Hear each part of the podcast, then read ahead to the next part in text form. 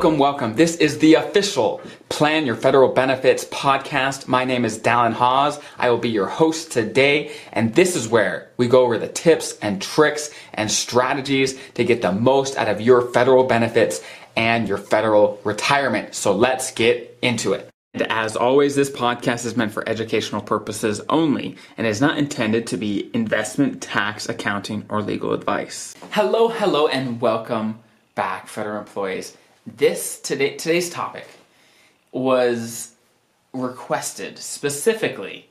Leo M, at least that's what his name came up as when he emailed me. Leo M emailed me a couple weeks ago and he said, Hey, I love your content, I love what you're doing, but hey, I'm a young federal employee. What are your some of your best tips for someone that is young in their career? And I talk about retirement, I talk about planning for retirement all the time.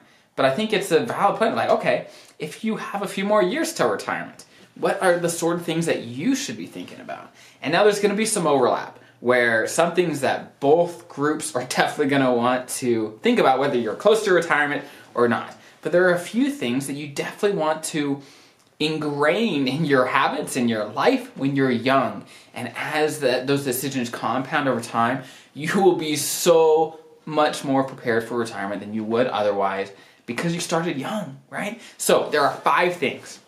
Five things, and I'm sure the list could be a lot longer, but I, I narrowed it down to five things that you should definitely start doing as a young federal employee. Now, if you're an older federal employee, definitely think about these. And if you're not doing some of these, definitely start. But if you're a young federal employee, this can be incredibly powerful. So let's dig right in. Number one Number one is the most exciting, and it is know what you spend, right? And you might roll your eyes, but um, this is the foundation for the rest of your financial life, right? And I know I'm a financial planner, and of course I'm to say this, but if you don't know what you spend, if you don't know what it costs just to pay for your living, right? To pay for your life, to pay for your family, whatever it is, then how can you prepare for the future? How can you plan for the future if you just don't know where your money goes? That is number one. Know where your money goes. Now, I'm not saying use a fancy budgeting software. I'm not saying you have to do it a certain way. I'm just saying know know where your money's going, right? What does it cost for you to live? What does it cost for you to do things? How much do you make, right? And and what's the difference there? Do you have any surplus? Are you saving any? Where is everything going? Once you nailed that down, once you know exactly, okay, this is what I'm making, this is where it's all going, and am I, am I okay with where it's all going? And is this picture that I have just figured out exists, is this picture going to take me to where I want to go? If I keep doing what I'm doing now, is it going to take me to where I want to go?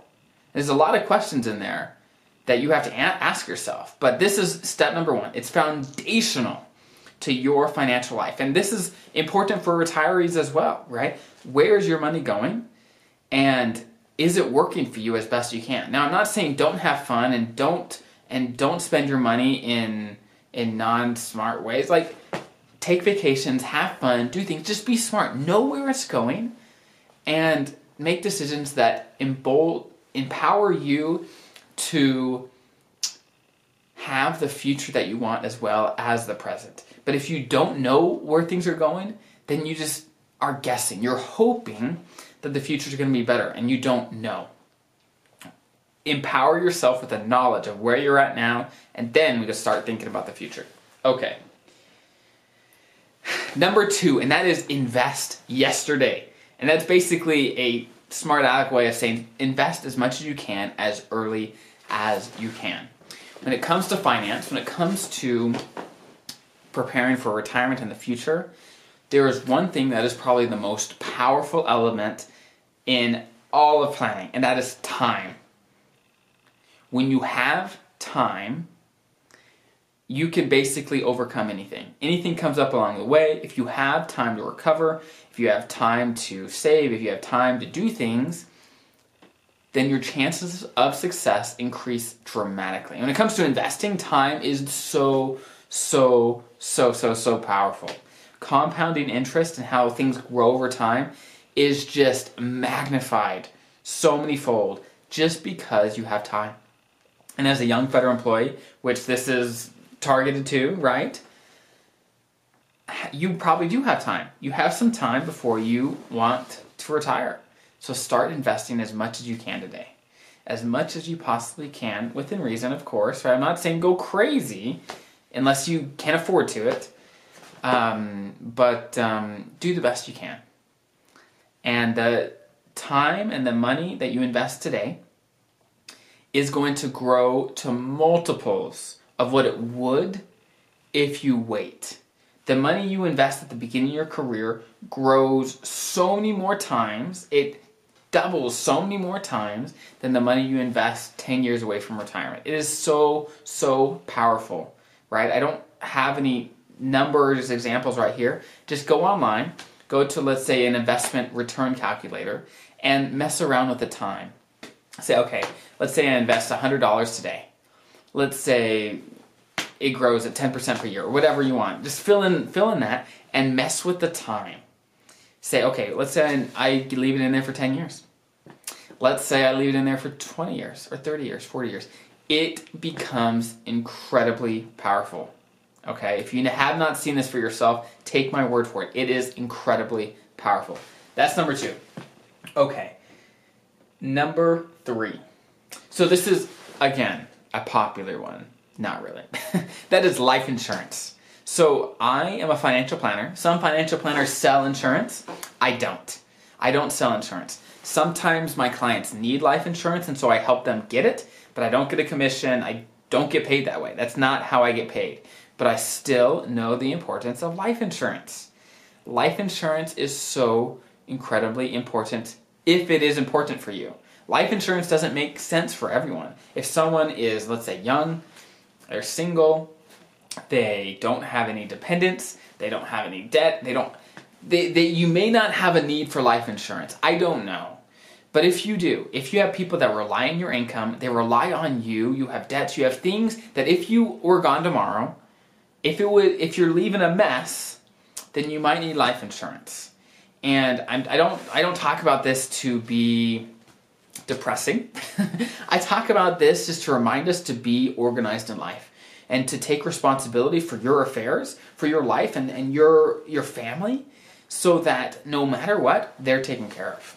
That your life is in order that you are taking care of everything that you are responsible for, whether you're here, whether you're not. And so, like I said, I don't know if it makes sense for you, but if you think it does, think about life insurance. And then the next question is how much do you need? Right? Often a good term policy, whether with FEGLI, with the life insurance through the government, or through the private side, is, is good enough. Often you don't need a whole life policy because your life insurance needs usually don't last forever right? And a whole life policy would last to, last to the end of your life. It depends on what you need. But generally, most people just need insurance for a set amount of time. Say, okay, my kids are going to, you know, rely on my income for the next, let's say, 10 years. How do I cover them so that if something happens to me, they are taken care of during that time period, right? And I don't know what makes sense for you. Again, I'm just saying think about it. If you're a young federal employee, you generally have kids. You generally have dependents. You generally have people that rely on you, you're building your career, you have some debts. You generally need life insurance. Not all the time, like I said, but generally. So think about it. Okay, number four. And I just touched on this a little bit, but say no to debt. I've mentioned this before in many videos. We are in a consumer driven society of buy now, pay later, maybe. right? And if we can't, no problem, we'll just charge you lots of interest debt can be a powerful thing. Let's say to buy a house, right? Some people would be paying rent a long, long time if a mortgage didn't exist, right? A mortgage can be very powerful, but most other types of debt are just not not good for you and your financial life. First thing is they embolden people to spend beyond what they could actually afford. Right? Say, "Oh, I could I could afford $300 a month," when they really should not be buying a brand new car or maybe, oh, I could afford this payment on my credit card when they really shouldn't be buying that gadget at all until they could actually afford it. So I'm not saying don't buy nice things. I'm not saying all these things. Just think about it. Debt is not not a good thing. It really delays your financial freedom. It delays preparing for the future because you're just trying to deal with yesterday. When you have debt today, it's because you made a decision yesterday that you're trying to pay for. And it's hard to think about the future if you're worried about yesterday. Okay? Like I said, all debt is not bad, and you have to look at your situation to see what makes sense for you. But many times people overextend themselves, even with a mortgage. They buy a house that is just too nice, too fancy, and then they, they really can't afford it. It stretches them beyond their means. I'm not saying that applies to you, but if it does, think about it. Okay.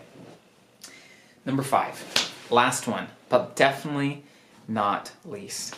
What is your life plan? I'm a financial planner. Just by listening to this, you uh, you signed up to talk about your life plan. Even if it sounds hippy dippy, all that good stuff, what are you working towards? What do you want? I mean, you're listening to this, so I, I, I assume that you're thinking about the future and thinking about planning and thinking about preparing as best you can for what's coming up. But what's your plan? What kind of life do you want? And uh, how do you get there? What's your goals financially, but also just in life? Finances are not important by themselves.